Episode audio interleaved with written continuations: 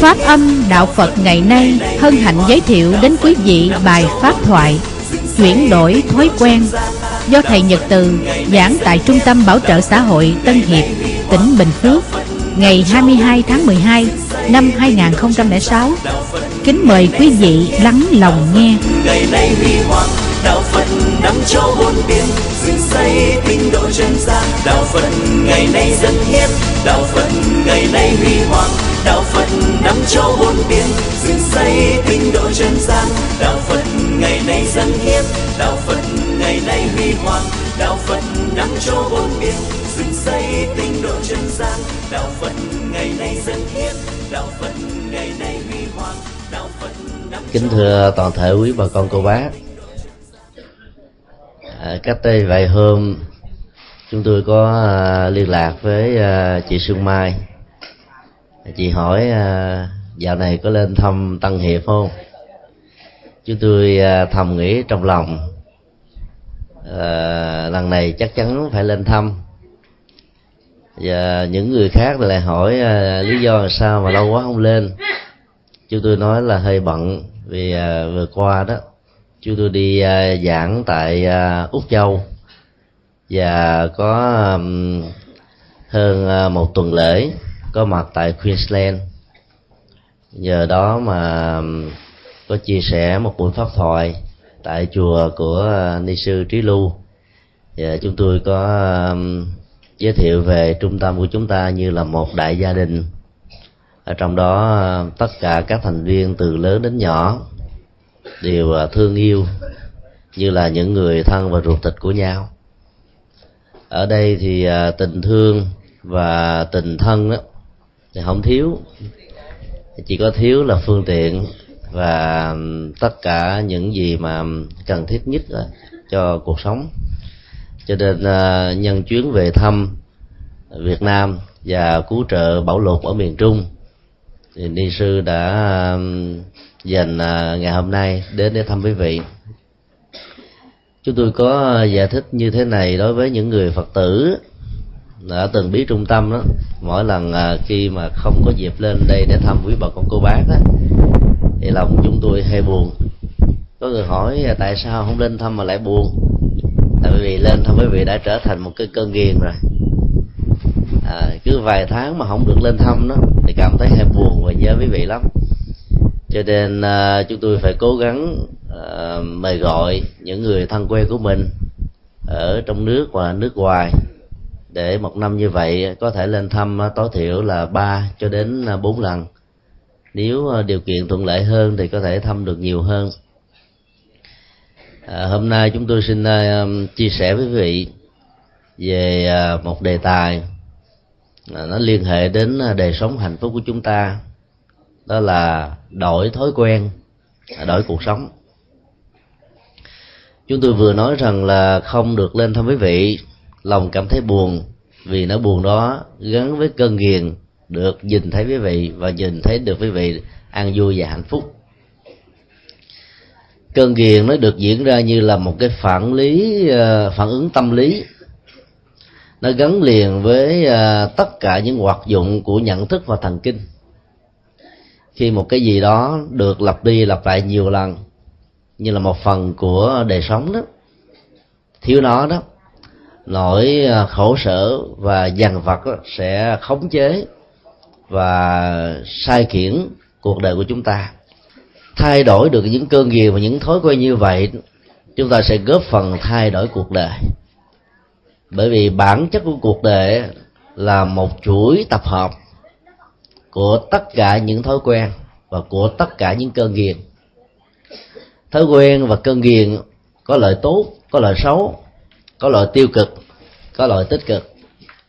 Một người uh, mưu cầu hạnh phúc thì phải biết giữ lại những thói quen và những cơ nghiền tích cực. Và loại trừ chuyển hóa tất cả những thói quen không cần thiết cho cuộc sống. Chúng tôi mạnh dạn dùng khái niệm cơn nghiền à, tích cực là bởi vì à, có những cái à, nỗi đam mê đó làm cho chúng ta trở thành người. Có những nỗi đam mê mang lại hạnh phúc có những nỗi đam mê nếu không có nó đó thì bản chất của đời sống mình nó chỉ có được khoảng phân nửa thôi. Chẳng hạn như à, từ năm ngoái cho đến năm nay khi à, một số thầy đến đây hướng dẫn quý vị một loại nhạc nhạc niệm phật của phật giáo đó thì có nhiều à, chị em nữ đã bắt đầu à, tạo ra một thói quen mới đó là thói quen niệm phật mỗi khi à, có các đoàn phật giáo đến, thì quý vị lại có cơ hội niệm danh hiệu của đức phật để chúc mừng đoàn. Thì thói quen đó đối với một số người đã trở thành một cơn nghiền bởi vì cái nhạc điệu nó nhẹ nhàng, du dương, trầm bổng đó, làm cho mình mỗi khi có nỗi buồn xuất hiện đó, miệng cắt tiếng niệm danh hiệu của ngài. Với à, tất cả lòng à, chí thành đó, chúng ta cảm thấy có thêm một niềm vui và nó vơi đi được một nỗi buồn còn à, các anh thanh niên và các chú nam khi nãy chúng ta nghe phần niệm á, nhỏ hơn. Vì lý do không phải là à, giới nam ở trong đại gia đình của chúng ta là không có thói quen niệm phật bởi vì mới vừa lao động xong mỏi mệt quá hết hơi. Thì lát nữa đó quý vị sẽ được à, đoàn à, nghệ sĩ và ca sĩ chuyên nghiệp với ờ, sự triệu tập của ờ, nữ diễn viên Việt Trinh mang lại cho quý vui. Quý vị những niềm vui rất là sảng khoái. Và sau khi nghe xong ờ, các bản nhạc rồi thì chúng tôi tin chắc rằng là lúc đó đó sức khỏe của quý vị cũng đã được phục hồi.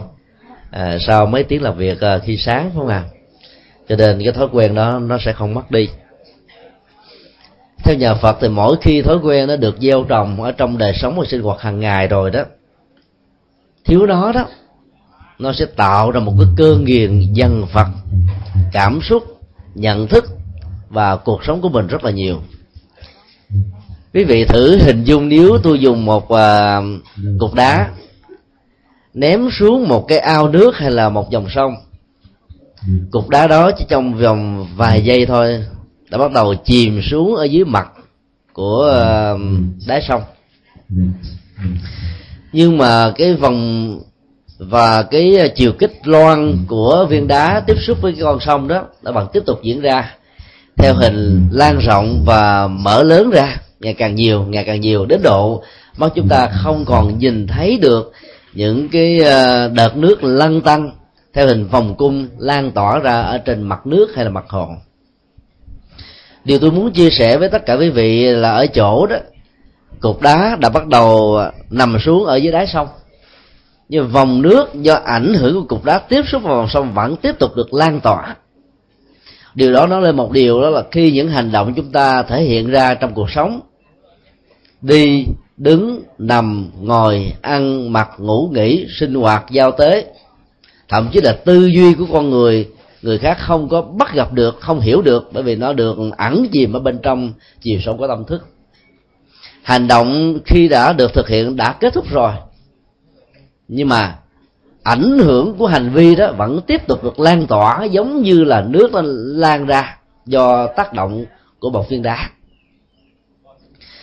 Sự lan tỏa và ảnh hưởng của hành động đó được gọi trong tâm lý học Phật giáo là một quán tính.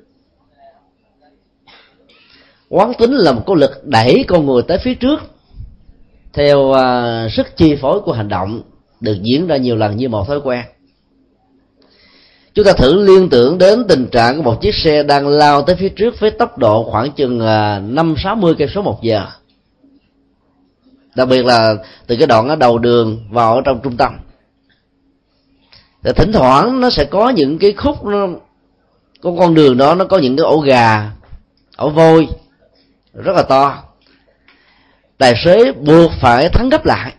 Mà không á, chiếc xe sẽ tạo ra cái à, lực trong trên có thể làm lật chiếc xe với một tốc độ quá nhanh khi đối diện trước một cái ổ gà hay, là ổ voi quá lớn. Mặc dù à, thắng đã được đạp nhưng cái lực của tốc độ năm sáu mươi cây số một giờ đó vẫn còn tiếp tục lao tới phía trước. Làm cho chúng ta cái người của mình á giặt tới phía trước. Do đó nó gọi là lực quán tính các hành động được lặp đi lặp lại nhiều lần nó tạo thành là một phản ứng thói quen. Ví dụ như um, ai có thói quen sáng bơi thức dậy là phải tập thể dục. Ngày nào mỏi mệt do lao động của ngày hôm trước quá nhiều đó, cơ hội tập thể dục không có. Quý vị sẽ cảm thấy rất là uể oải và khó chịu không à vì cái thói quen đó nó trở thành một cái quán tính mặc dù đang nằm trên giường nhưng mà cảm thấy giả dự khó chịu vì thiếu đi những động tác tập thể dục mang lại sức khỏe cho mình. Các anh thanh niên và các chú các bác nam đó phần lớn có thói quen hút thuốc lá uống bia và uống rượu. Thì thói quen này à, sẽ giúp uh, cho quý vị trong uh, giai đoạn đầu đó làm cho mình trở nên uh, phấn chấn và dễ chịu vì nó có à, chất xúc tác nè. Xúc tác đó là cho mình à, hưng phấn lên. Các thói quen mà tính cách à, xúc tác hưng phấn đó, ở trong giai đoạn đầu thì nó làm cho mình phấn chấn và dễ chịu. Nhưng về lâu về dài đó nó sẽ trở thành một nỗi khống chế làm cho quý vị có cảm giác là khó chịu vô cùng. Nếu tất cả những uh, sự uh, hưng phấn và xúc tác của hưng phấn đó không có mặt ngày nào mà không có tiền, các ờ, điếu thuốc lá trong túi đã hết trơn, cà phê cũng không có, rượu bia trên trung tâm lại càng không. Người nào bị vướng vào những thói quen đó cảm thấy nó mỏi mệt phải không ạ chứ tôi tin chắc rằng là những ngày đầu tiên có mặt tại đại gia đình của tăng hiệp á, các anh thanh niên, các chú, các bác cảm thấy khó chịu lắm, vì cái cơn ghiền nó xuất hiện như là một thói quen về quán tính đẩy chúng ta tới phía trước và có nhiều người đó không kiềm chế được cái thói quen của mình. Đi dạo qua một vòng ở trong vòng của à, đại gia đình tăng hiệp này để tìm những à, cái tàn thuốc lá. Mặc dầu nó chỉ còn có khoảng chừng à, nửa cm thôi. Quý vị cũng châm mồi lửa lên để kéo một ngao thật dài và cảm thấy là đã ghiền vô cùng không à? Hoặc là thấy một người nào đó đang uh, uống uh, một cốc uh, cà phê quý vị lại nói thôi cho tôi ké chút xíu bởi vì nghe cái mùi cà phê chị không nổi. Bản chất của thói quen là nó đẩy con người tới phía trước và nó buộc con người vào trong một tình thế là phải thỏa mãn cái phần hưởng thụ liên hệ đến cái tính cách của thói quen vốn có thể khống chế và chi phối cuộc đời của con người thói quen lúc đầu nó diễn ra giống như là một cái uh, làn nước khi có uh, sự tác động của một vật nào đó rớt lên trên nó. Và chúng ta chỉ nhìn trong vòng khoảng chừng vài giây thôi cái độ lan tỏa của nước đã không còn nữa. Và đã làm cho chúng ta có một cái à, nhận thức sai lầm rằng là thói quen là một cái gì đó không quan trọng lắm. Mình có thể làm lấn dịu nó xuống khống chế nó làm chủ nó một cách rất là dễ dàng ai quan niệm như vậy và đẩy mình vào trong cái phòng cám dỗ của những thói quen tiêu cực và không có lợi đó, sau này sẽ bị chúng trói buộc như là các sợi dây xích, các à, nhà tù và những à, ảnh hưởng làm cho mình muốn thoát ra nhưng lại không đủ sức để thoát ra khỏi nó. Quý vị thử à, suy nghĩ về cái câu chuyện lịch sử xảy ra trong đời của Đức Phật Thích Ca cách đây 26 thế kỷ tại Ấn Độ. Một trong những vị đệ tử nổi tiếng của Đức Phật tên là Xá Lợi Phất, được mệnh danh là trí tuệ số một, tức là tri thức, tuệ giác, thấy xa, hiểu rộng, giải quyết vấn đề trong tất cả các tình huống khác nhau với kết quả tốt nhất mang lại lệ lạc cho nhiều người nhất hôm nọ, theo truyền thống, sau khi đi khắc thực đức phật và tất cả đệ tử của ngài ngồi xuống ở một rừng cây. Mỗi người ngồi ở một gốc cây để hứng lấy cái bóng mát. Trong một buổi trưa rất là nắng gắt tại miền Bắc của Ấn Độ, trung bình từ 42 cho đến là 47 độ C. Ăn cơm xong thì Đức Phật thường à, có một thói quen là giảng kinh thuyết pháp cho các à, tín chủ đã ủng hộ một bữa cơm cho mình thì ngày hôm đó đó, trong lúc mà Đức Phật bắt đầu thuyết pháp đó, thì có một đàn chim bồ câu bay đến. Có một con chim bồ câu trắng rất đẹp, xà vào trong người của ngài xá lợi phất, đậu trên vai của ngài, khoảng chừng 3 giây thôi. Con bồ câu đó là phải cắt cánh bay lão đảo vài vòng rồi sau đó ờ, xà xuống người của đức phật. Và nó ngồi yên ở trên thân của ngài cho đến lúc cái thời thuyết pháp được kết thúc, tức là khoảng mấy mươi phút kéo theo sau đó. Tất cả mọi người có mặt nghe đức phật thuyết pháp ngày hôm đó cảm thấy rất là ngạc nhiên. Không hiểu tại sao con chim bồ câu đó. Chỉ đậu trên ngày sáng là phát có 3 giây, còn đậu trên thân của đức phật đó gần một giờ đồng hồ. Đức phật có giải thích như thế này là trong một đời trước, ngày sáng là Phật làm nghề đồ tể và đặc biệt là giết các loại chim để phục vụ cho những thực khách và những ờ, uh, bụng nhậu. Đặc biệt là chim bồ câu. Cho nên cái ảnh hưởng của nghiệp sát á, ở trong uh, cơ thể của ngài sái lợi pháp mặc dù nó không còn nữa. Nhưng cái vùng từ trường với cái nghiệp sát ở trong quá khứ đó vẫn còn tiếp tục ảnh hưởng với những kết quả mà ngài sái lợi pháp phải chịu ở đời kiếp này con chim bồ câu xà vào ngài chứ trong vòng 3 giây rồi cắt cánh bay là bởi vì đã nhiều đời kiếp á nó đã bị ngài giết chết. Cái trực quan cảm nhận được cái vòng từ trường của ngài sát là phát như là một tên đồ tể của nhiều kiếp trước làm cho con chim bồ câu đã từng bị ngài giết đó, có cảm giác là run sợ sợ rằng nó sẽ trở thành miếng mồi ngon cho ngài trong lúc nó xa vào trong người của ngài, mặc dầu ngài đã trở thành một bậc thánh, một bậc giác ngộ, tất cả những hành động giết của ngài đã không còn ở trong cái đời sống của hiện tại nữa.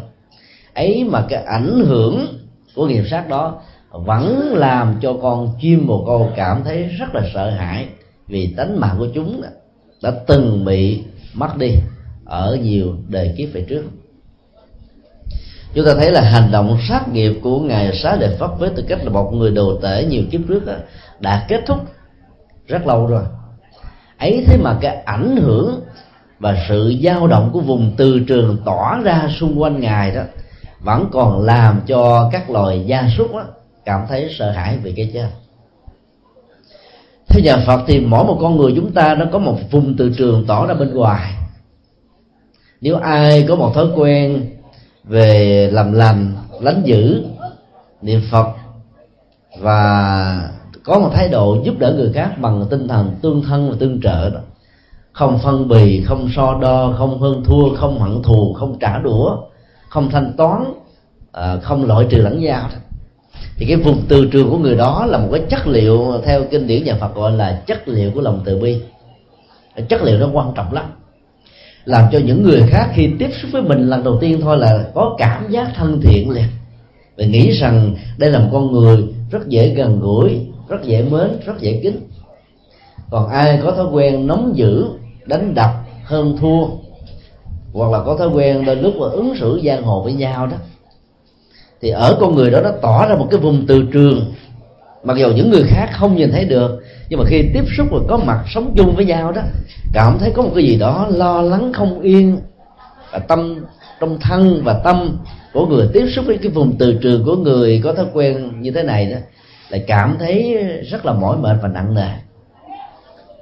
Do đó, khi hiểu được cái vùng từ trường nó lan tỏa ra xung quanh con người chúng ta, thì mỗi người phải tự huấn luyện và chuyển hóa thói quen của mình để làm cho cái vùng từ trường, những gì đó lan tỏa ra xung quanh đó nó trở thành một cái gì đó rất là tích cực và ai khi có dịp tiếp xúc và sống chung đều có cảm giác hân hoan, an vui và hạnh phúc. Như vậy là khi chúng ta tiếp xúc với những người xung quanh, chẳng hạn như là một đại gia đình trên dưới một ngàn người của trung tâm bảo trợ xã hội tăng hiệp, là chúng ta đang tạo ra một cái giao thoa sự tiếp xúc về từ trường, cá tính của gia nếu như chúng ta muốn góp phần làm cho đại gia đình này được hạnh phúc với tư cách là những người thân của nhà đó thì chúng ta phải uh, thực tập làm thế nào đó để thói quen của mình nó trở nên rất là lành và tốt.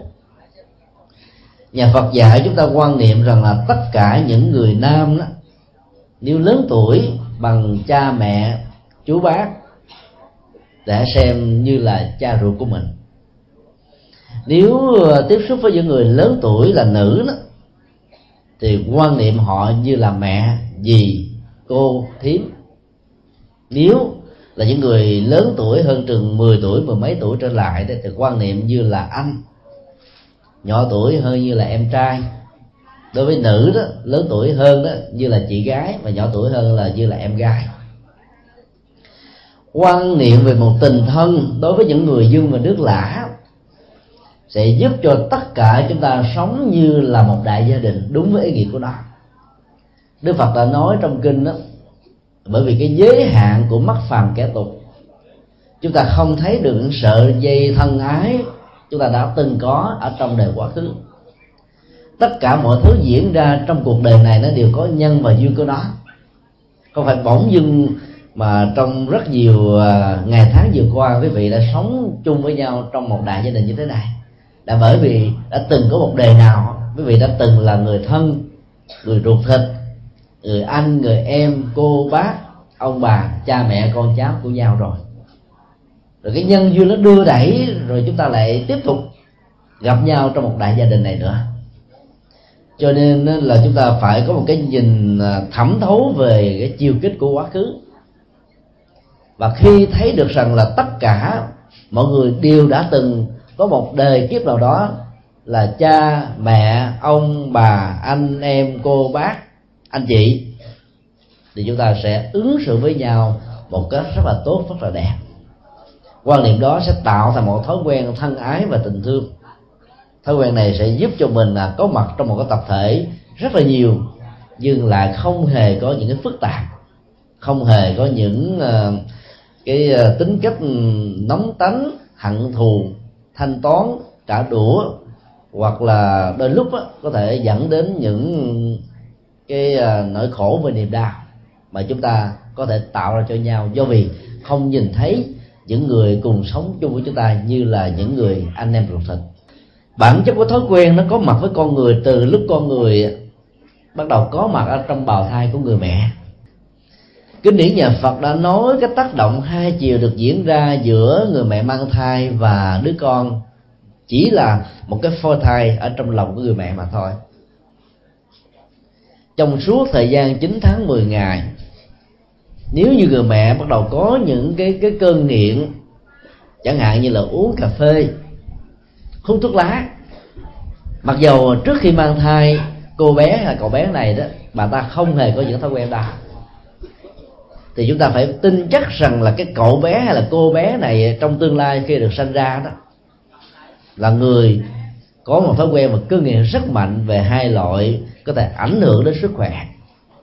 Và nói theo nhà Phật là ở đời trước, tức cái đời vừa mới kết thúc cái đời sống đó, để tái sinh ra là một người mới này đó.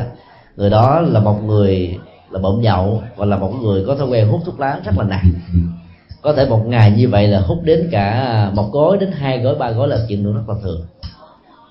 Vì cái thói quen nó mạnh quá cho nên nó đã tác động trực tiếp đến người mẹ thông qua cái nha truyền sức sống của người mẹ. Nó làm ảnh hưởng cái cái cái cá tính và cái sinh hoạt hàng ngày của người mẹ. Nếu đứa con được mang ở trong bào thai là một đứa rất là hiền lương, hiếu thảo, nhân từ, là người tốt, giúp đỡ người khác thì trong suốt thời gian mang thai thì người mẹ lại có cái cảm giác là thích làm việc nhân từ, làm việc từ thiện giúp đỡ nhân ngoài xã hội nhiều hơn. Nếu bình thường bà là một người tốt rồi, thì trong thời gian mang thai một người tốt đó, thì cái tính cách tốt đó nó sẽ lan tỏa lớn hơn nữa vì nó tạo thêm một cái ảnh hưởng và trách xúc tác của thói quen tích cực do đứa con ở trong bào thai tạo nên. Và tương tự như vậy khi những người nữ bắt đầu mang thai một đứa con như là hoa trái của tình yêu đối với người chồng của mình đó, thì chúng tôi xin khuyên quý vị là hãy tạo một thói quen mới. Thói quen à, tánh dịu dàng dễ thương không có giận không hờn không hơn thua không ích kỷ không hận thù không nhớ dai không thù dai. Và tất cả những thói quen nào xấu đó thì quý vị hãy quên hết đi vì tương lai và hạnh phúc của đứa con của mình đừng sống với một cái thói quen mà có thể làm cho mình khổ, đau và người khác cũng bị ảnh hưởng theo cái thói quen tiêu cực đó. Làm như vậy là trong suốt 9 tháng 10 ngày quý vị sẽ truyền một cái năng lực của một thói quen tích cực. Ví dụ, hàng ngày có thể có nhiều cô phụ nữ rất thích hút thuốc lá. Nhưng trong suốt thời gian mang thai đó, nếu quý vị thật sự thương con và thương cái tương lai hạnh phúc của đứa con của mình thì quý vị phải ngưng thuốc lá trong suốt thời gian thai dựng thì như vậy là đứa con này nó sẽ lớn lên trong một cái thói quen rất là tích cực. Giàu cho trong đời sống quá khứ của nó nó đã từng có những thói quen tiêu cực đó, nhờ cái ảnh hưởng tích cực của người mẹ, mà thói quen tiêu cực đó nó sẽ bị giảm đi rất là nhiều lần. Ví dụ như là một người mẹ nào nó có thói quen ăn rất nhiều ờ, các loài cá và giết rất loài, rất nhiều loài gia súc khác nhau để phục vụ cho cái món ngon vật lạc của mình hàng ngày thì trong suốt thời gian mang thai thì quý vị đừng có giết nghiệp. Đừng có giết. Vì cái nghiệp sát đó sẽ làm cho cái cá tính của đứa con đó trở nên là nóng giận, cao có khi đụng nhau một cái chuyện nho nhỏ có thể ứng xử một cách là ăn quán giang hồ. Cho nên là mình hạn chế một cách tối đa những cái nghiệp sát, những nghiệp nóng, những nghiệp đam mê, những nghiệp cờ bạc, những nghiệp mà rượu chè, những nghiệp mà có thể làm cho đời sống của mình nó trở nên xa đọa thì người mẹ và người cha phải hạn chế một cách tối đa để chăm sóc và tạo cái ảnh hưởng tích cực cho đứa con của mình. Dĩ nhiên chúng tôi biết rằng là khi làm và thực tập những cái thói quen mới như vậy thì quý vị phải trải qua rất nhiều sự khó khăn. Nhưng đức phật nói là không có gì là con người không làm được ở trong cuộc đời này. Phải nhớ cái điều đó. Do đó để tạo ra một cái thói quen mới mà nó vốn có có mặt với con người, từ lúc con người có mặt ở trong ờ, bào thai của người mẹ đó, thì chúng ta cần phải từ bỏ các quan niệm sai lầm rằng bản tánh khó dời gian sang, dễ đổi. Đây là một cái câu nói nó mang tính cách là định nghiệp và định mệnh. Cho rằng đó là núi non, cỏ cây hoa lá trời mây non nước có thể thay đổi bằng các ý thức hệ chính trị của một triều đại thông qua một bối cảnh một giai đoạn lịch sử nhất định nào đó. Đổi một chế độ là không khó lắm. Là bởi vì trong lịch sử chúng ta đã từng chứng kiến đề vua sau xóa sổ đề vua trước.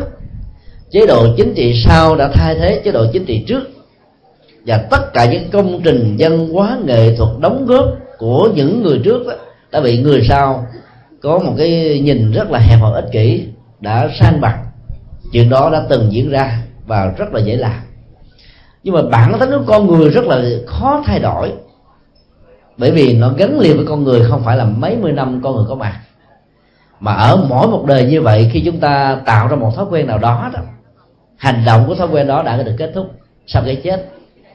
Nhưng mà cái năng lực của thói quen này nó diễn ra như một quán tính nó đẩy con người tới phía trước mà con người không cưỡng lại được, không buông vẫy nổi, không thay đổi nổi nó làm cho con người có quen, có cái cái suy nghĩ rằng là thôi nó trở thành là bản tính của tôi rồi thì tôi sẽ phải sống như vậy chứ tôi không có thể nào thay đổi được. Ai đã từng có những suy nghĩ như vậy là phải thay đổi thôi. Nếu không chịu thay đổi đó thì chúng ta đã chấp nhận định mệnh định nghiệp diễn ra đối với cuộc sống của mình. Đức phật nói trong kinh á ai cho rằng là tất cả mọi vấn đề liên hệ đến đời sống hạnh phúc và khổ đau của con người đó là một định mệnh. Thông qua cái chuỗi của các hoạt động thói quen định nghiệp đó thì người đó sẽ không bao giờ có được an vui và hạnh phúc. Là bởi vì người đó sẽ nghĩ rằng là tất cả mọi thứ đã được cố định không ai có thể vùng vẫy nổi. Cái lưới trời lưới định mệnh đó, nó lồng lộng rất to rất lớn. Con người không thể nào trót lọt được dầu nó có những cái lỗ rất to mà không thể nào vượt qua nó được. Quan niệm đó sẽ làm cho con người phải chấp nhận cuộc đời một cách rất là tiêu cực và nghĩ rằng là thân phận khổ đau, bất hạnh của mình nó sẽ diễn ra từ đời này sang kiếp nọ và do đó cứ thúc thủ mà chịu đựng. Chính từ cái cái suy nghĩ sai lầm đó, rất nhiều người đã không hề có những nỗ lực làm mới khi tất cả các anh chị và bà con cô bác có mặt ở trong à, đại gia đình của tăng hiệp đó, quý vị đã bắt đầu thực tập những thói quen mới. Thói quen sống theo giờ giấc bằng những hiệu lệnh của tiếng kiển, tiếng trống hay là lời thông báo của những người được đặt trách lúc đó quý vị phải thức dậy, rửa mặt, tập thể dục, lao động, ăn sáng. Đến giờ nào thì việc làm đó thì hầu như là mình phải bỏ đi rất nhiều cái thói quen mà mình đã từng sống trong mấy chục năm vừa qua. Và thực tập một thói quen mới. Lúc đầu có nhiều người cảm thấy là không chấp nhận được những thói quen mới này là bởi vì nó đi ngược lại cái cá tính và bản tính của mình. Rồi vì sợ bị phạt, vì sợ bị khiển trách, vì sợ người ta rầy, làm cho tâm của mình không được vui, không được an. Cho nên quý vị phải nỗ lực thực tập theo thói quen mới và dần già đó, thói quen mới đó bắt đầu có mặt ở trong cuộc đời của mình đến độ đó, đến lúc mà nghe tiếng kiển mà không thức dậy, quý vị cảm thấy rất là khó chịu không nào? Cho nên cái gì có thực tập rồi đó, nó cũng trở thành có thể làm được. Quan điểm thứ hai rất là sai lầm mà chúng ta cần phải thay đổi đó là cáo thay da, nhưng không bao giờ thay tánh Y muốn nói là là bản chất à, xảo quyệt của con cáo đó, không bao giờ thay đổi cái câu nói đó để áp dụng cho một số người có một cá tánh quá mạnh về những cái khuynh hướng tiêu cực và cái xấu đó. Đừng nên dễ dàng cả tin theo những gì mà người ta hứa hẹn. Rằng tôi sẽ thay đổi cuộc đời, tôi sẽ làm mới đời sống, tôi sẽ không bao giờ tái phạm. Cái điều đó lần thứ hai, lần thứ ba. Nếu như một người nào đó quá cả tin bởi những cái lời nói ngọn mặt chết rùi của những người xấu như vậy đó, thì người đó có thể trở thành nạn nhân của những sự lừa đảo mặc dầu à, chúng ta biết rằng đó là một cái câu nói cảnh tỉnh ám chỉ cho những con người nó quá bê bết quá xấu không thể thay đổi được trong cuộc đời này. Nhưng nhà phật vẫn nói rằng là hồi đầu thị ngà, cái chất liệu tư duy về đổi mới đời sống đó sẽ làm cho đời sống đó được đổi mới một phần nữa. Cho nên giàu cho cái cá tính xảo quyệt xấu xa ở một người nào đó nó quá nhiều đi nữa người đó có thể chịu nhiều rất vất vả mới có thể thay đổi được cá tính của mình nhưng điều đó không có nghĩa là không thực hiện được. Cho nên chúng ta phải bỏ đi cái thói quen suy nghĩ rằng là không có gì đó là không uh, thực hiện được. Nhờ suy nghĩ như vậy thì chúng ta mới đổi mới được cuộc sống. Một cái câu nói phương châm thứ ba mà chúng ta cần phải bỏ đó là ngựa quen đường cũ. Mặc dù cái câu nói này nó muốn ám chỉ rằng cái năng lực của thói quen như là một quán tính để con người theo một cái quỹ đạo mà con người không làm chủ được bản thân mình. Lúc đó là cơn nghiện, lúc đó có quán tính, lúc đó những cái gì nó được lặp đi lặp lại nhiều lần sai sử, và nó buộc chúng ta phải làm giàu, chúng ta hoàn toàn không muốn nó. Ai chấp nhận đó như là một chân lý bất gì bất giờ thì người đó sẽ à, mãi mãi và vĩnh viễn sống trong nỗi khổ điềm đau. Do đó chúng ta vẫn biết là con ngựa nó có thói quen chạy theo con đường cũ giống như một quỹ đạo nhưng nếu chúng ta lập ra những con đường mới, có đường ngắn hơn, đẹp hơn, tốt hơn, có nhiều cỏ hơn, có nhiều thực phẩm hơn, có nhiều giá trị hơn, thì chắc chắn rằng con ngựa này nó sẽ bỏ con đường cũ. Chạy theo con đường mới để nó đạt được an vui và hạnh phúc. Như vậy là bản chất của sự thay đổi một thói quen xấu trở thành một thói quen tốt để thay đổi cuộc đời đó, nằm ở chỗ là giá trị của sự thay đổi đó là cái gì? Khi chúng ta nhìn thấy được giá trị của sự thay đổi, thì dầu cho sự thay đổi đó nó nó đòi hỏi chúng ta phải trả bằng một cái giá rất là đắt. Kết nó bằng những cái ờ, sự vật vả và khó chịu đi nữa, chúng ta vẫn phải nỗ lực để làm. Bởi vì chúng ta có được những giá trị mới. Nói một cách khác là thói quen có một cái năng lực chi phối đời sống của con con người rất là nhiều. Nó tạo ra nhân cách, tạo ra cá tính, tạo ra phong tục tập quán, tạo ra văn hóa tạo ra thái độ tại là lập trường tạo ra cái tập quán. Và nó được kết thành những cơ nghiệm đẩy con người tới phía trước. Lập trường và quan cố nó được diễn ra như phản ứng tất yếu của một thói quen được lặp đi lặp lại nhiều lần. Nếu uh, theo đuổi một cái gì đó tích cực và tốt với uh, nhận thức và niềm đam mê đó lâu dài, thì lúc đó con người sẽ tạo ra một cái năng lực, đó là lập trường. Có nghĩa là giàu cho cuộc đời này nó có nhiều thách đố, có nhiều cạm bẫy, có nhiều gian trung và thử thách, nhưng người đó vẫn thẳng bước mà đi. Dầu cho ai nó ngã, nó nghiêng, người đó vẫn vẫn như kiền ba chân. Thì người đó là người có lập trường do biết, gieo trồng và thực tập các thói quen tích cực còn đối với những người à, có thói quen xấu và tiêu cực đó, nếu không chịu chuyển hóa nó thì vì lâu về dài nó trở thành một sự quan cố. Dầu chúng ta được người khác khuyến tấn khuyên lơn can gián và muốn mình trở thành một người của an vui hạnh phúc đến lúc mình cũng cảm thấy là khó chịu và có những à, phản ứng ứng xử đó giáo đa thành oán có nghĩa là thay vì mình biết ơn mình cảm ơn những người đã cho mình một lời khuyên tích cực, tốt đẹp. Thì mình lại cảm thấy là hận người đó. Bởi vì cái lời khuyên đó nó đụng chạm đến cái cá tánh cái tôi, cái tự ái, cái sĩ diện, cái bản ngã của mình. Cái bản ngã bị thách đố, bị xung đột, bị va chạm đó. Những người ngoan cố lại có cái khuynh hướng và thói quen là bám víu, bảo hộ đó, biện hộ đó bằng nhiều cách khác nhau. Ai sống với những cái thói quen như vậy thì phải hiểu rằng là mình đang đẩy đời sống của mình vào trong một nỗi khổ niềm đau. Tức là biến bản thân mình trở thành nạn nhân của bất hạnh. Là bởi vì mình đã đóng cửa, không chịu đón tiếp những điều hay lẽ phải. Và do đó, con người của mình sẽ sống trong bốn bức tường của ờ, những thói quen tiêu cực. Giam nhốt mình ở trong nỗi khổ niềm đau của những cơn nghiện.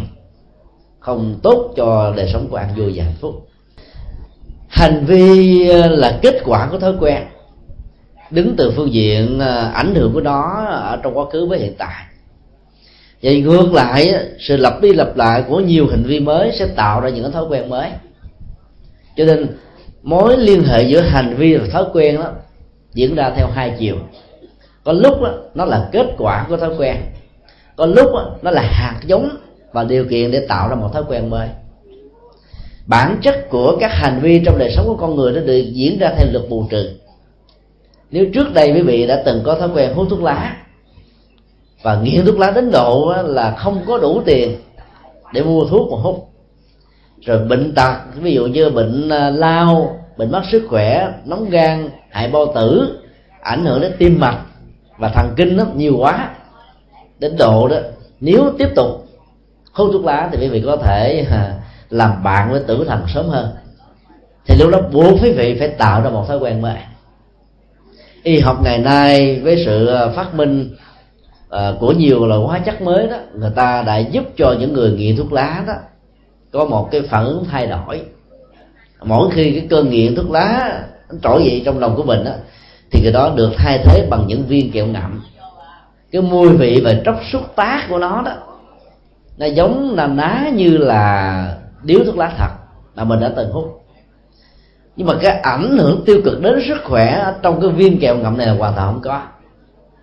Cái phương pháp thay thế đó là tạo cho mình có một cái khuynh hướng là thỏa mãn cái cơ nghiện của thói quen. Nhưng không đắm mình ở trong sự thỏa mãn đó để làm cho sức khỏe của con người bị giảm thiểu đi, dẫn đến cái chết ở cái tuổi yếu thọ như vậy là bản chất của sự thay đổi thói quen là nó được diễn ra theo à, hai bước. Thứ nhất là thay, thứ hai là đổi.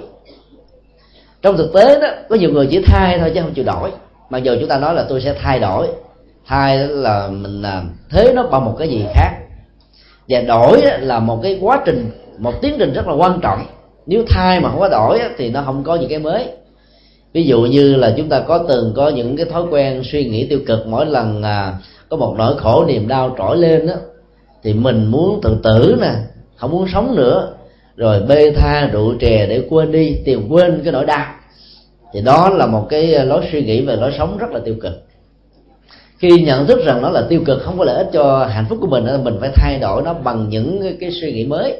Nhưng có nhiều người chỉ thay đổi nó bằng rượu chè bê bé theo kiểu tự ăn ủi rằng là mượn rượu để quên sầu.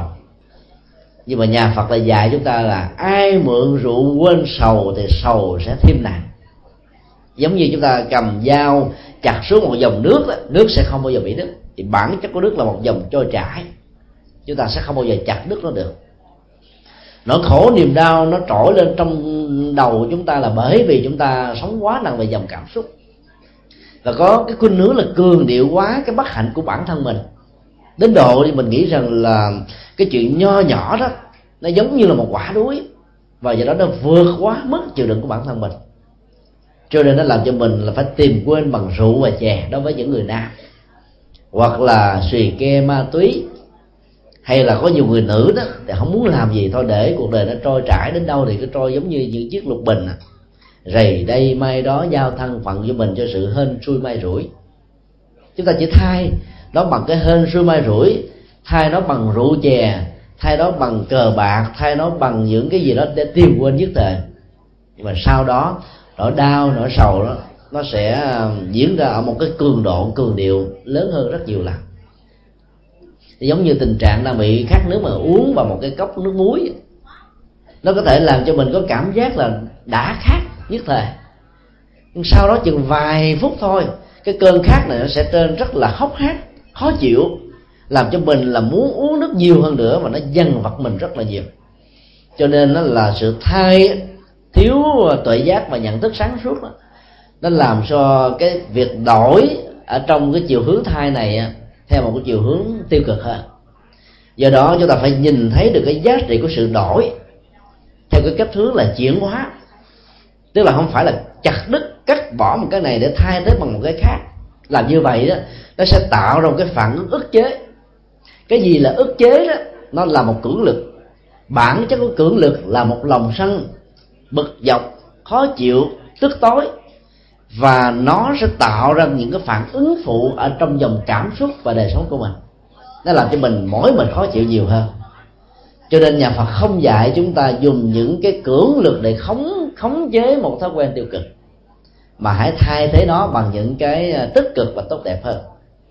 Ví dụ như là cái bàn tay này thỉnh thoảng á, ở trong những cái cám dỗ của thói quen thiếu tiền thứ bẹt quá đôi lúc có một số người nó dùng nó để móc túi hoặc là lừa đảo hay là đánh đập đâm thơi chém mướn nói chung là làm tạo ra nỗi khổ niềm đau cho những người khác. Đức Phật có dạy là đừng bao giờ dạy dỗ mà đi chặt cái bàn tay này khi mình nhìn thấy rằng là mình đang làm một điều xấu rồi hoặc đã là một điều xấu ở trong quá khứ.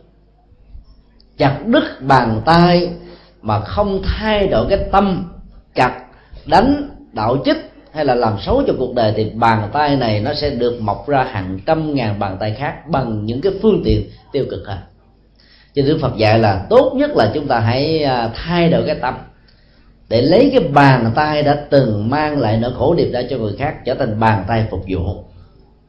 Lúc đó bàn tay này sẽ cầm cây cuốc sẽ cầm uh, tất cả những dụng cụ giúp cho mình có thể làm nghề nông được tốt hay là chăm sóc bón phân tạo cho cây có một sức sống mới hay là xuống cái đồng ruộng để tạo ra lúa cho cuộc đời có thêm chén cơm ờ, có thêm những cái phương tiện của sinh hoạt. Hoặc là bàn tay này trước đây đã từng đi đọc người khác bây giờ khi tâm của tánh của mình đã được chuyển hóa rồi thì chính bàn tay này sẽ là bàn tay dìu đỡ những người già đi qua đường giúp đỡ những người kiệt sức lao động. Mình có sức khỏe gấp đôi à, những người ở trong ờ, trại như là một đại gia đình nếu không có sức khỏe lao động được phân công cho họ đó thì chính bàn tay này sẽ là một người xung phong, giúp cho những người đó thay thế công việc của những người đó cái cách làm như vậy là một cách rất là tích cực. Nó sẽ diễn ra theo một cái lực bù trừ. Tức là cái năng lực tốt của nó sẽ làm giảm thiểu đi những gì mà chúng ta đã lỡ làm trong quá khứ. Ảnh hưởng xấu cho người khác. Thì lực bù trừ đó nó sẽ được diễn ra theo cái kiểu, cái nào mạnh cái đó sẽ phủ trùm và khống chế. Cho nên nếu như ai đó ở trong quá khứ đã từng có những cái à, lỡ lầm và những có những cái gì đó không có tích cực đó dầu cố tình hay là vô ý. Dầu do bị người ta ép buộc hay là bị xúi dục hay là bị uh, cưỡng bức phải làm. Chúng ta chỉ cần thay thế nó bằng những hành động tích cực mới thôi. Thì các năng lực tích cực mới này nó nó sẽ đẩy lùi các hạt giống tiêu cực trong quá khứ đi. Nó làm cho con người của mình trở thành một cái gì đó rất là mới rất là đẹp và do đó, chúng ta có thể thay đổi được thân phận của mình. Nhà Phật nói là bản chất của cuộc đời này đó, và giá trị của nó không nằm ở chỗ là vai trò, vị trí, xã hội mà người đó có, mà nằm ở chỗ là cái tư cách, đạo đức, cái nhân phẩm của người đó như thế nào. Nhà phật không bao giờ cho phép chúng ta đánh giá con người đó bằng quá khứ của người đó. Quá khứ đã không còn nữa. Tất cả những cái gì đó đã được diễn ra phải đóng kích lại hãy dùng cái ổ khóa khóa cái quá khứ lại. Và chúng ta hãy sống hết mình ở trong đời sống hiện tại này. Thì giá trị tư cách phẩm hạnh của mình nó sẽ bắt đầu được nở hoa và kết trái. À, có người sẽ nhìn chúng ta thông qua những gì mà chúng ta đang sống chứ không phải đã sống. Cho nên đừng bao giờ quá mặc cảm về những gì mà mình đã từng có trong quá khứ mà mình không thích. Mà hãy hãnh diện và tự hào với những sự thay đổi và chuyển hóa ở trong đời sống hiện tại này đức phật đã nói trong kinh đó một câu rất là sâu sắc. Ở trong cuộc đời này là có hai loại bậc thánh khác nhau.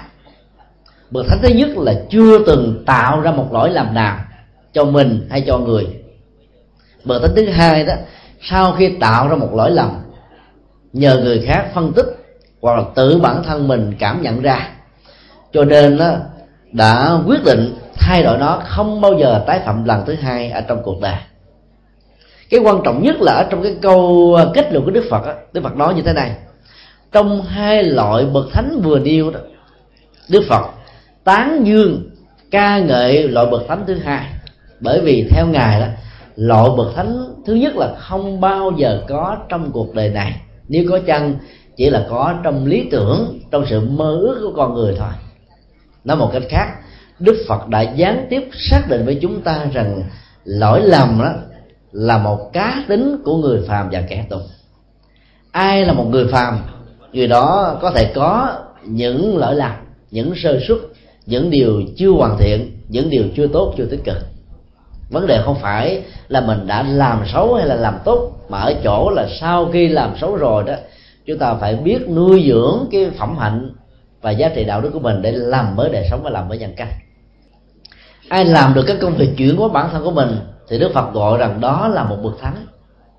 Nếu trong đây tất cả chúng ta đều muốn trở thành bậc thánh, thì quý vị chỉ cần chuyển hóa cái thói quen suy nghĩ, chuyển hóa cá tánh chuyển hóa nhận thức, chuyển hóa hành động, chuyển hóa cách ứng xử của mình với những người khác trong cuộc đời là mình có thể thay đổi được nó. Chỉ cần có cái nhận thức và sự muốn thay đổi là chúng ta có thể thay đổi nó được cái câu tuyên bố của đức phật nó được xuất hiện ở trong à, cái câu chuyện diễn ra đối với một vị vua rất có tầm vóc lúc bấy giờ tại à, đất nước ấn độ. Vị vua đó tên là a xà thế. Ông vua này đã phạm vào cái tội tay trời đã, đã giết chết người cha ruột của mình một cách rất là đau đớn. Cha ruột của ông là tần bà sa la là một người đệ tử của đức phật rất thương dân chúng cai trị dân chúng bằng đời sống đạo đức bằng sự hỗ trợ vốn và luyến bằng sự giúp đỡ bằng à, tất cả những sự khuyến khích chứ không bao giờ bằng sự trừng phạt. Cho nên nhà vua đã chiếm được cái lòng à, tôn kính và thương tưởng của thần dân ông ta đã rất thương đứa con ruột của mình và muốn truyền ngôi vua lại cho con của mình khi con của mình à, lên được 20 tuổi mới 19 tuổi thôi thì ai sợ Thế đã có cái mộng làm vua? Thì vua gia đã hứa rằng năm sau đó cha sẽ trao truyền ngôi cho con trước biết bao nhiêu là thần dân và quan ở trong triều để cho con có được uh, cái cơ hội đóng góp cho quốc gia của ta. Ai Xà Thế là một người rất là đa nghi. Không nghĩ rằng là cha của mình sẽ thật sự truyền cho mình bởi vì cha của ông mới có năm mấy tuổi thôi cho nên ông đã bày mưu lập kế, mưu sát giết chết cha của mình. Trong lần mua sát đó, ông đã bị phát hiện và đã bị đẩy vào trong ngục tối. Người cha đến thăm con ruột của mình và nói rằng là tại sao con lại làm cái chuyện dại dột như thế? Ta đã hứa cho con đúng 20 tuổi đầu của con, cha sẽ truyền cho con cái ngôi vua này tại sao con chỉ vì ham muốn sớm hơn chút xíu và tạo ra một cái tội mà cuộc đời này khó ai có thể dung tha? Con hãy ăn năn hối hận đi. Thì ai sợ thế đã thề với cha của mình rằng là hãy tha cho con, tạo cho con một sự sống, con sẽ làm mới lại cuộc đời của mình.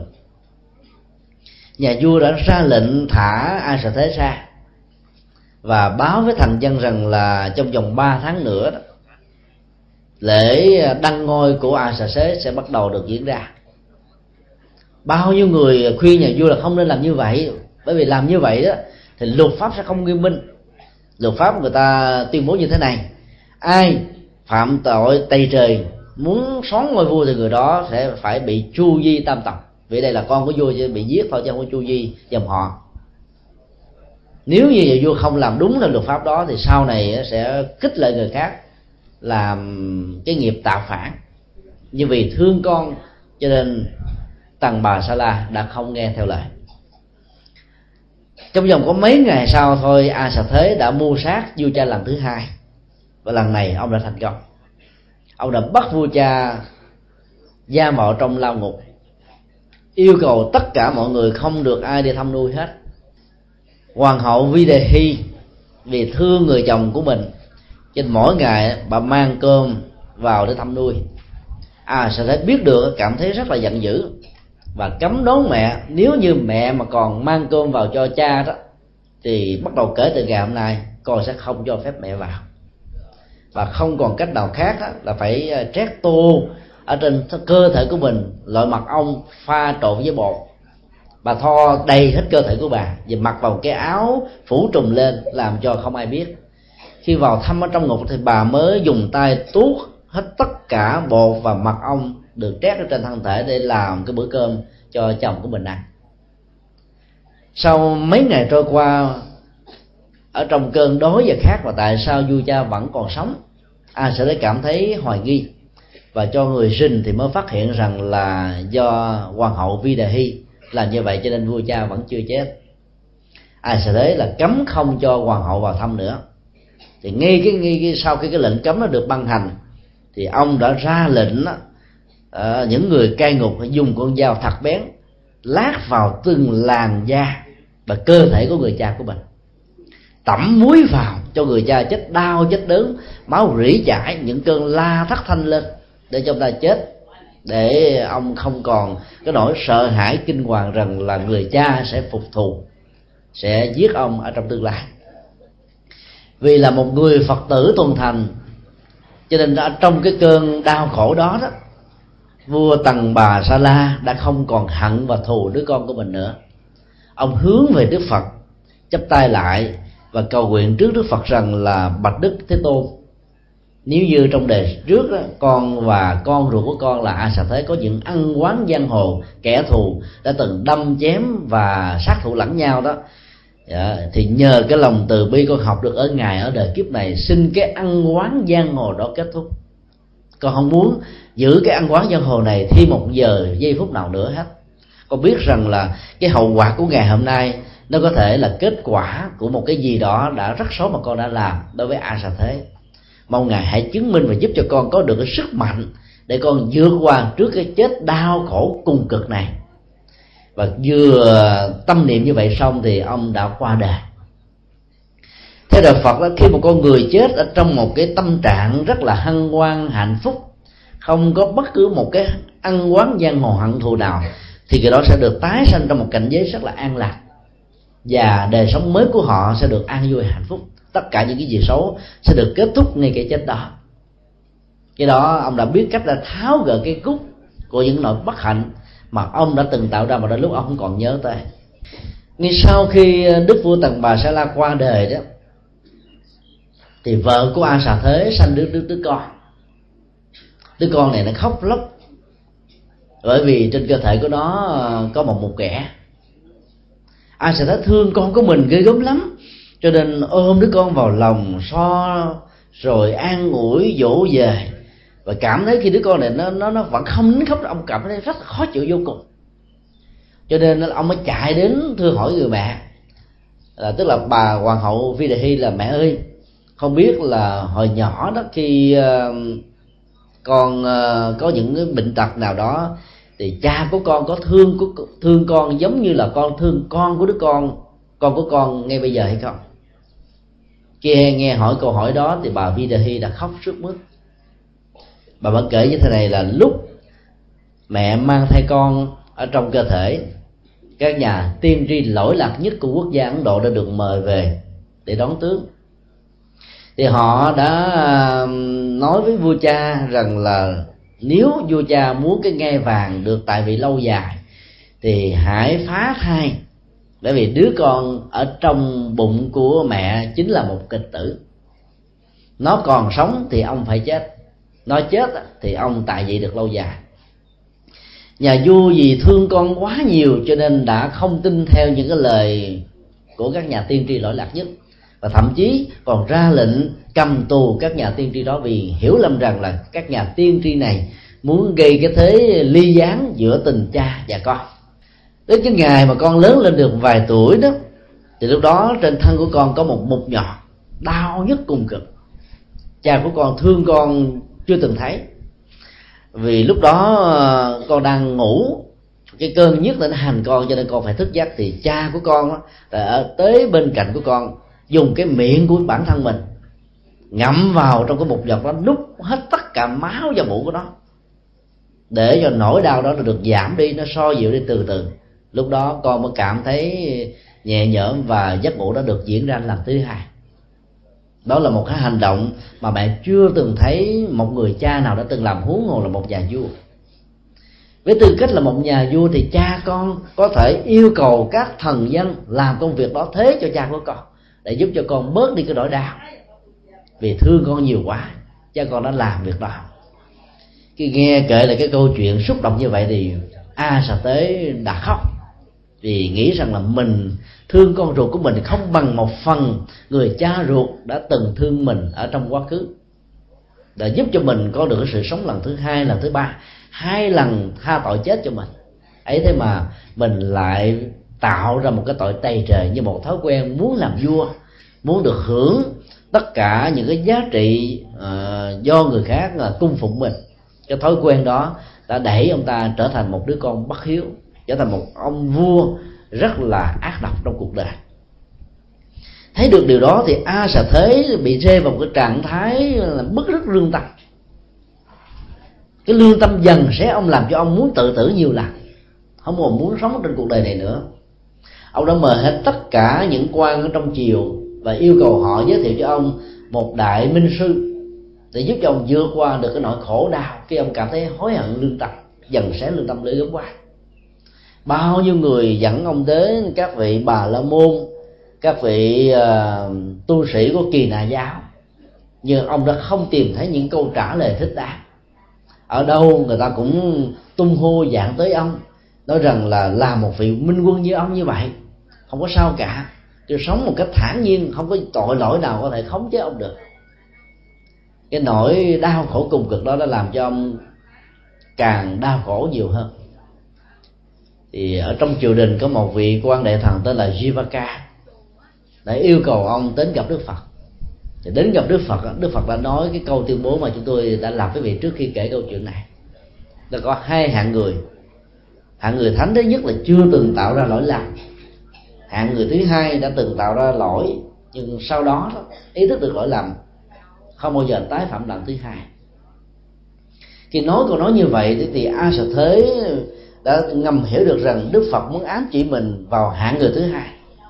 Muốn trở thành một bậc thánh như vậy thì phải ăn năn hối lỗi và đừng bao giờ để cái mặc cảm tội lỗi đó dần xé lương tâm mình. Vì cái mặc cảm tội lỗi đó nó không tạo ra một tiến trình thay đổi. Không có được cái bản chất sự chuyển hóa.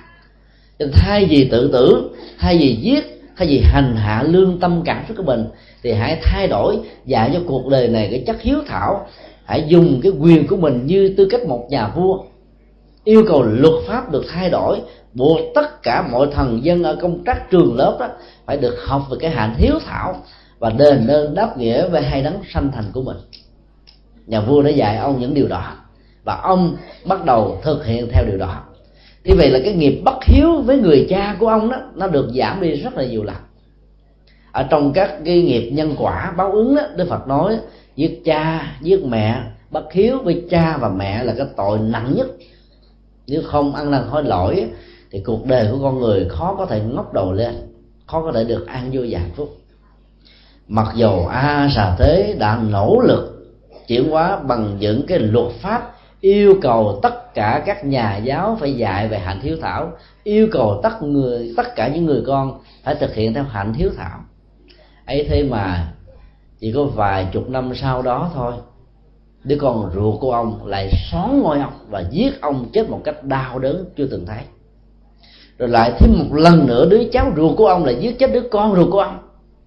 Bốn triều đại của tần bà sa la, a xà thế và hai đứa con cháu và con của ông đó, đã thay thế trở thành những kẻ bất hiếu, những kẻ nghịch tử, xón ngôi của giàu chúng ta thấy là suốt cuộc đời của vua tần bà sa la là một người lương tâm và đạo đức, làm biết bao nhiêu vật nhân từ. Ấy thế mà ông lại bị rơi vào một cái nghiệp chết rất là khổ đau vì một cái hậu quả xấu trong quá khứ. An sợ thế sau khi ăn năn hối lỗi rồi mà vẫn còn phải chịu cái hậu quả do con ruột ông giết chết ông. Rồi đứa cháu của ông là giết chết đứa con ruột của ông. Chúng ta thấy là những cái nghiệp nặng đó mặc dầu đã ăn năn hối lỗi rồi ấy thế mà nó còn ảnh hưởng và tác động. Như chúng tôi nói ngay đầu cái buổi pháp hội này cái viên đá và sỏi đó cái khi chìm xuống về dòng lòng sông hay là cái, cái con ao nó đã kết thúc cái hành động rồi. Ấy thế mà cái dòng nước bị lăn tăng vẫn còn tiếp tục lan tỏa ra đến năm mười giây sau đó nữa. Hành động nó được kết thúc nhưng cái quả của hành động này vẫn còn tiếp tục ảnh hưởng đến đời sống của chúng ta. Hành động được lặp đi lặp lại nhiều lần, nó trở thành một thói quen. Và thói quen nó trở thành một cái năng lực để tạo ra những hành động trói buộc đời sống và hạnh phúc của con người. Cho nên thấy được cái câu chuyện đó đó, chúng ta cần phải ý thức những hành động nào là xấu và tiêu cực. Chúng ta phải nỗ lực thay thế đó bằng những thói quen mới nếu chúng ta không chịu thay đổi đó bằng những thói quen mới, thì chính chúng ta sẽ giết chết cuộc đời của mình. Chính chúng ta sẽ biến bản thân của mình trở thành những nạn nhân. Và chúng ta sẽ làm cho mình mất đi hết tất cả những giá trị cần có trong đời sống. Làm thế nào để chúng ta có thể thay thế cuộc đời của mình bằng những thói quen mới? Nhà phật dạy chúng ta là phải có một ý niệm về hạnh phúc và niềm đam mê sống được đời sống hạnh phúc đó. Muốn như vậy thì mình cần phải thực hiện những cam kết. Cam kết là một năng lực tâm lý với một sự quyết tâm cao độ rằng tôi phải thay đổi cuộc đời của mình. Muốn thay đổi cuộc đời cần phải có một môi trường tốt. Môi trường tốt nó có thể giống như à, các cái à, lỗi loại hình sinh hoạt giống như đại gia đình của tăng hiệp như thế này. Có nghĩa là mình phải tuân thủ theo những à, nội quy và những kỷ luật. Mặc dầu với những cái thói quen sống hàng ngày mình cảm thấy rất là chán và ghét cái kỷ luật mới này. Bởi vì nó làm cho mình có cảm giác như là mình mất tự do. Khi còn sống ở nhà hay là khi còn rầy đêm mai đó, trước khi vào trung tâm này đó, quý vị thích gì làm đó? Muốn gì ăn đó? Muốn ngủ thì ngủ, muốn làm thì làm, muốn chơi thì chơi, muốn đi thì đi. Đó là chúng ta sống buông thả theo những thói quen. Và chúng ta lại lầm nhận rằng đó là bản chất của hạnh phúc vì mình có được tự do. Nhà phật nói tự do không phải là muốn làm gì thì làm, mà tự do là cái cách thức là bảo hộ hạnh phúc của mình theo những nguyên tắc tốt và mình cần phải tuân thủ. Để cho tất cả những người khác cũng được ảnh hưởng cái chiều hướng tích cực từ hành động của mình. Tự do đó là tự do tích cực. Còn tự do muốn đánh thì đánh, muốn la thì la, muốn hét thì hét, muốn làm gì thì làm. Thì cái đó là sự buông thả hành động theo những thói quen tiêu cực chứ không phải là tự do. Và sự buông thả đó là một sợi dây xích chối buộc chúng ta trong cuộc đời. Ví dụ như ờ, khi quý vị có dịp ngồi trên ờ, một chiếc xe hơi thì điều đầu tiên mà quý vị phải cam kết đó, thì có mặt trên chiếc xe hơi này là phải lấy sợi dây an toàn siết vào trong cái cơ thể của mình. Nào giờ mình thích ngồi cựa quậy qua lại thích gì mình làm đó mình cảm thấy rất là thoải mái. Bây giờ khi chạy xe hơi người ta buộc mình phải thắt dây an toàn. Mình cảm thấy nó khó chịu vô cùng. Có nhiều người nói thôi tôi nghĩ là không có chuyện gì xảy ra đâu tôi không cần đeo chiếc dây an toàn này ai không thực hiện những cam kết với an toàn trong lúc chạy xe hơi? Hoặc là trong lúc lái xe mà vẫn nói điện thoại, vẫn hút thuốc lá, vẫn ăn bánh, vẫn giải khát, thì người đó đã không tôn trọng cái lời cam kết an toàn thân thân mạng của mình. Cho nên tai nạn giao thông có thể diễn ra. Và đặc biệt là ở thế giới phương tây, người ta phạt rất nặng những người nào lái xe mà bị nghiện rượu, hoặc là đang vừa hút thuốc lá vừa nói điện thoại, vừa làm việc, hoặc là không đeo dây an toàn, để cho người đó nhớ đề mà không dám tái phạm. Bởi vì người ta nói rằng là anh chị có thể chết không sao hết á. Nhưng mà đừng tạo ra cái chết cho người khác do vì sự thiếu hiểu biết và sự an toàn do cuộc đời đã yêu cầu anh làm hay là yêu cầu các chị làm. Cho nên chúng ta phải thực hiện những điều kiện dẫn đến sự an toàn tính mạng, an toàn hạnh phúc an toàn tất cả những giá trị mà mình có thể sống với nhiều khác như là một thực tại như một đối tác. Do đó chúng ta phải thực hiện một cam kết. À, ngày mai quý vị được trung tâm yêu cầu thức dậy vào lúc 4 giờ sáng. Thông thường quý vị có thể có thói quen là đến à, 11 giờ mới đi ngủ sau khi xem những cái chương trình trên tivi. rồi đến à, 6 7 giờ sáng mới thức dậy ăn sáng các bạn bây giờ do vì những công việc đột xuất quý vị buộc phải thức dậy 4 giờ khuya lúc đó nếu như mà không có nỗ lực thì không thể nào cưỡng lại được phải không ạ? À, giả sử có thức dậy bốn giờ khuya mắt mình cũng lờ đờ mắt nhắm mắt mở. À, còn nghiện à, nghiện ke mà nói à, nghe không có hơi không có hám gì hết trơn làm thì là nó mỏi mệt vô cùng. Thì lúc đó bên nhà Phật dạy quý vị là hãy tâm niệm nhẩm bằng một cái câu rất đơn giản như thế này là 4 giờ tôi sẽ thức dậy. 4 giờ tôi thức dậy. 4 giờ tôi thức dậy, tôi ngủ ngon giấc. Tôi ngủ thức dậy vào lúc đúng 4 giờ. Quý vị thử làm một cái công việc thí nghiệm thôi. Nếu ai đó có một chiếc đồng hồ ở trên bàn tay của mình, quý vị thử hãy à, chỉnh cái đồng hồ đó à, đi sớm hơn 10 phút. Thì lúc đúng 4 giờ kém 10 á, thì trong đầu quý vị nó lại có một cái giấc mơ. Giấc mơ đó đã gắn liền với cái cá tánh và sinh việc hàng ngày, quý vị nếu như quý vị nào thích cái tiếng ờ, kẹn báo lên trong trung tâm, thì lúc đó quý vị mơ rằng cái tiếng kẹn nó báo.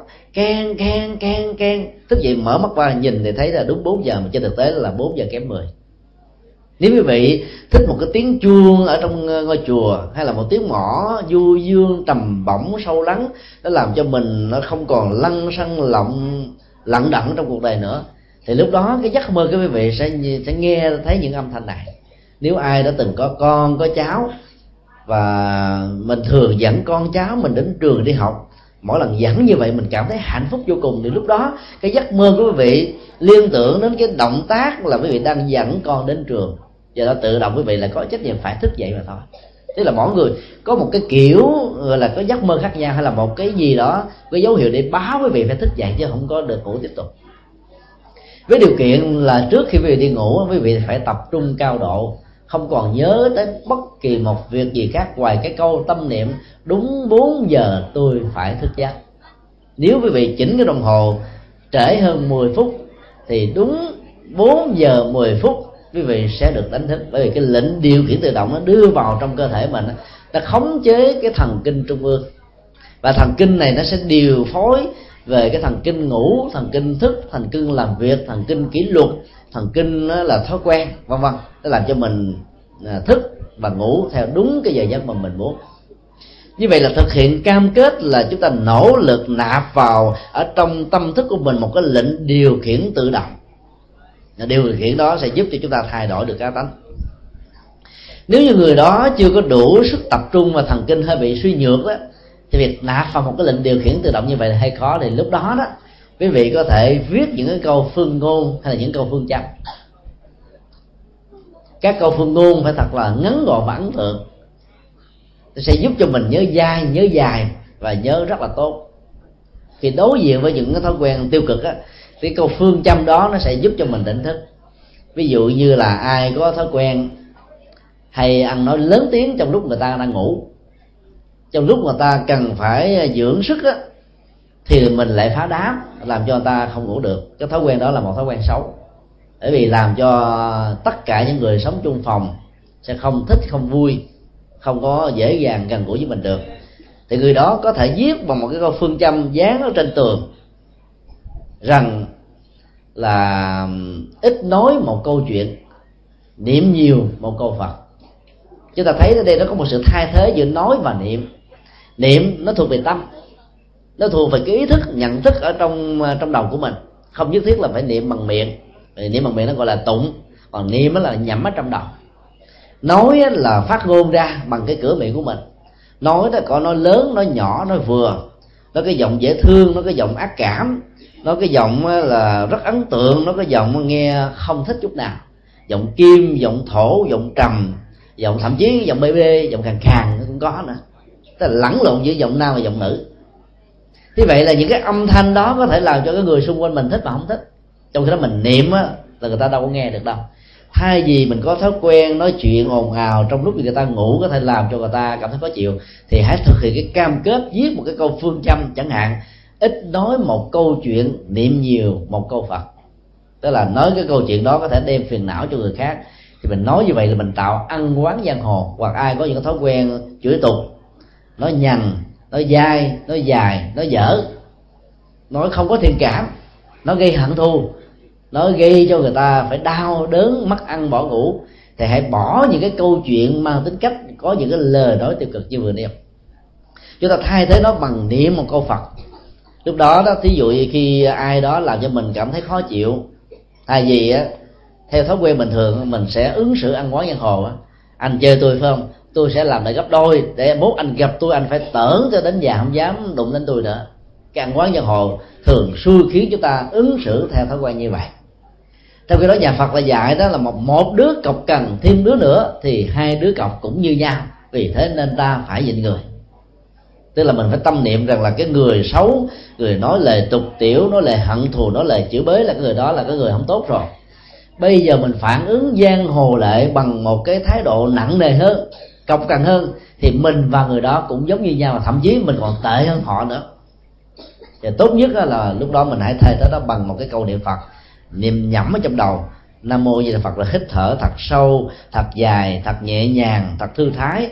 Thì cái cơn sân hận bực dọc đó được phóng thích đi liền. Cho nên chúng tôi mong rằng tất cả chúng ta hãy nêu ra những cái cam kết thật lớn là tôi phải thay đổi cuộc đời tôi phải có cái quyền được hưởng được an vui và hạnh phúc. Tôi phải trở thành một con người sống rất có ý nghĩa cho bản thân mình và cho những người khác. Cái lời tiên quyết và cái lý tưởng cam kết đó đó sẽ làm cho đời sống của chúng ta được thay đổi.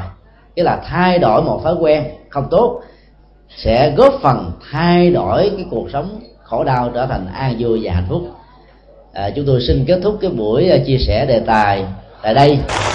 À, trước khi á, quý vị được à, thưởng thức những lời ca tiếng hát ngọt ngào à, với tất cả những tấm lòng của các à, nghệ sĩ và ca sĩ tài danh tại thành phố Hồ Chí Minh, như là một cái cơ hội để thiết lập tình thương và tình thân với tất cả bà con tô bác tại đây